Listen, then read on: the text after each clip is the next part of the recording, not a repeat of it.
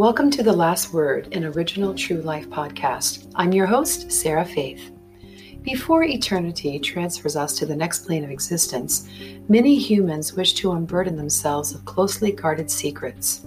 Following the death of a relative last year, I took a beat to assess my life, my views about death, and what it all could mean.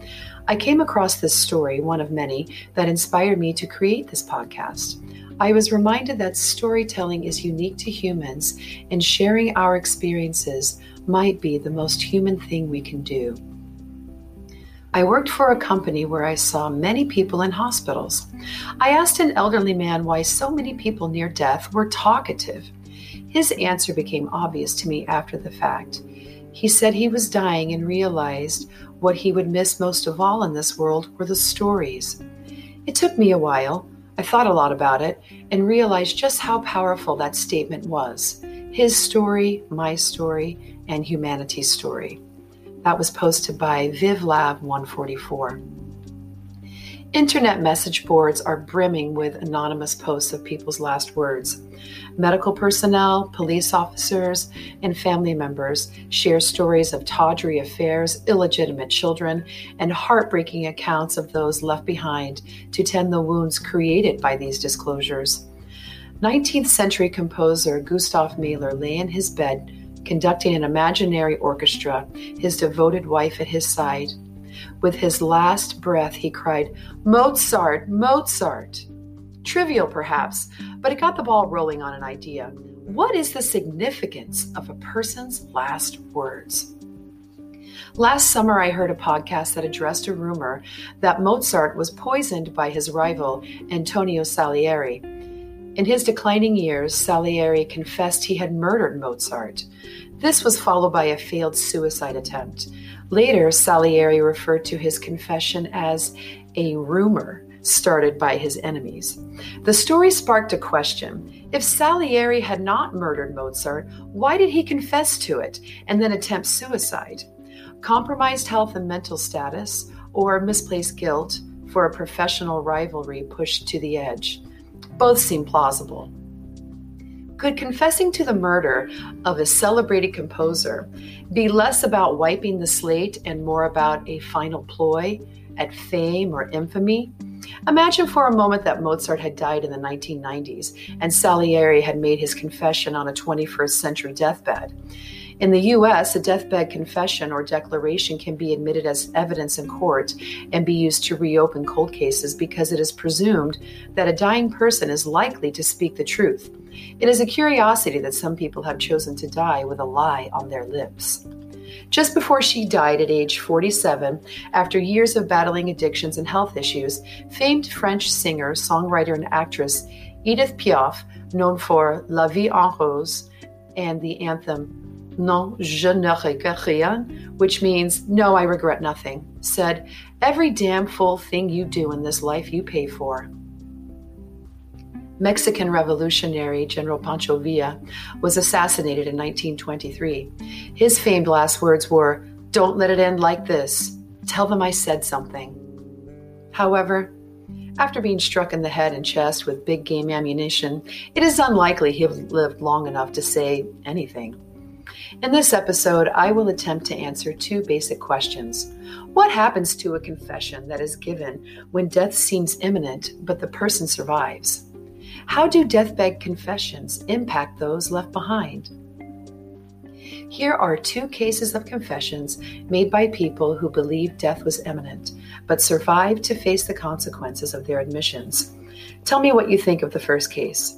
September 4th, 2010, Effingham, England. Tony Wakeford was losing his battle with Parkinson's disease. He knew the end was near and phoned his wife, Patricia. She listened as the love of her life confessed to having had an affair with her best friend, Penny DeSalis.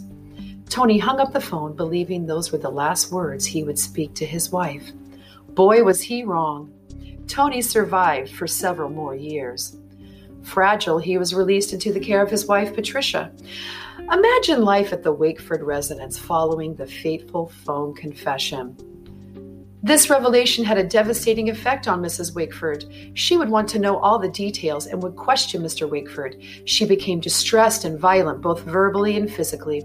There were episodes of anger directed towards her husband, often accompanied by binge drinking. Time had not healed Patricia's wounds. She found it impossible to accept that her childhood sweetheart had cheated on her with her best friend. The man who had broken her heart was endlessly dying and utterly dependent on her. She said it was a song on the radio that inspired her to pick the fight. Does anyone else wonder what song it was? In a vengeful rage, Patricia stabbed Tony multiple times all over his body. Patricia could be heard screaming, I hate you, I hate you, for 10 minutes. She was found not guilty of murder, but guilty of manslaughter by an unlawful act. She received a 582 day sentence. Having already spent 291 days in prison, she was released for time served. Maybe the most dignified last words are selfless ones. The next case involves the deathbed confession of James Brewer. Following a second massive stroke in 2009, Brewer knew he was dying. He requested a visit from police. Brewer may not have realized that he was implicating his wife Dorothy as an accessory after the fact when he confessed to shooting a man in 1977. The motive? Lovesick revenge. Brewer believed his wife Dorothy had been seduced by their neighbor James Carroll. An account of the murder was published by the Oklahoman. About 4 p.m. on April 27, 1977, James and Dorothy Brewer pulled up in front of a service station in Hohenwald, Tennessee. Carroll was inside the store waiting for his mother to pick him up, Buie said. Carroll learned Brewer wanted to talk to him, but friends warned the man as he ap- approached Brewer's vehicle. Carroll was shot twice, once in the abdomen, once below the left shoulder, with a handgun. After the shooting, Carroll walked back into the store, fell down, and died at the scene, Buie said. He left him lying in a pool of blood, said Kilpatrick, the Lewis County, Tennessee sheriff.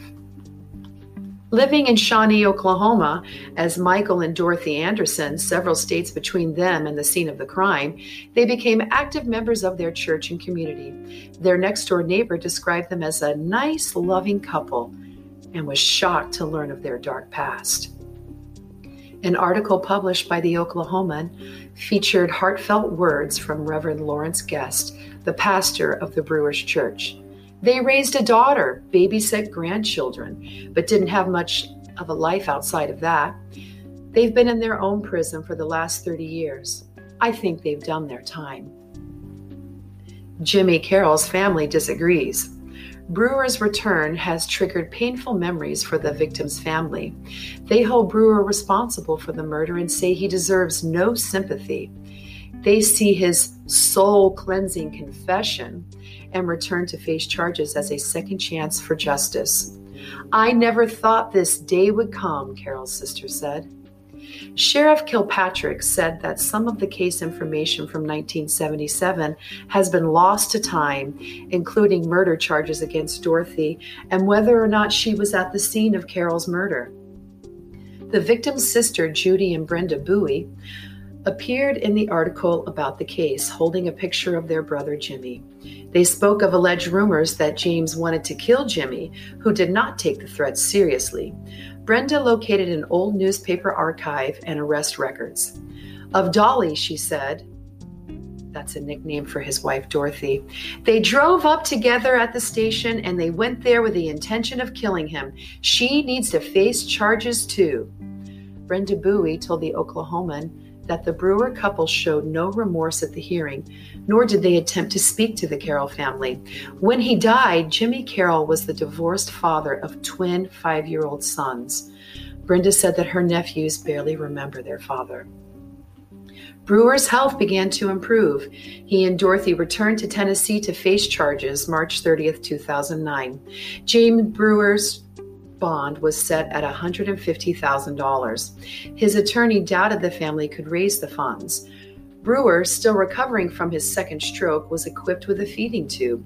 Court records indicated a trial date had been set for Brewer's murder case, but was postponed until November 29th after an order was filed for a mental health evaluation, a court clerk said. In 2010, Dorothy was formally charged as an accessory to murder after the fact. Her warrant stated that she knew her husband was charged with murder and provided aid in the avoidance of arrest, trial, conviction, and punishment of James Brewer by leaving the state of Tennessee. The final outcome of the case has proven difficult to locate. It is possible there was no trial considering Brewer's poor health. March 13, 2017, just before the 40th anniversary of Jimmy Carroll's murder, the confessed killer died peacefully in his home. Did he have any last words this time? Did he regret that his confession implicated his wife, who allegedly tried to stop him in the middle of his confession to detectives? Did he feel remorse for taking the life of a young father? Jimmy Carroll's twin boys grew up without their father, while the Brewers started a new life in rural Oklahoma, free to raise their own child under assumed identities. Should the Brewers be shown leniency for their self imposed exile? I would love to hear what you think. Have a little snack before you go. Here are a few more interesting accounts of last words. Posted by Deleted. ER resident here. Guy came in with internal bleeding from blunt force trauma and looked at us and said, Be excellent to each other. There is a popular thread concerning an unknown man's final words. He confessed to his wife that in the last 30 years, he had not loved her. Posted by Commercial Pilot, my great grandmother went to bed one evening and didn't wake up for five days. When she awoke, she lifted her head, looked at her husband of 70 years, and said softly, I've loved you for 70 years now, and I would do it all over again. When asked if he had any final words, Karl Marx shouted, Last words are for fools who haven't said enough. Do you have a deathbed confession story or profound last words to share? I'd love to hear your thoughts, and I look forward to sharing them in future episodes.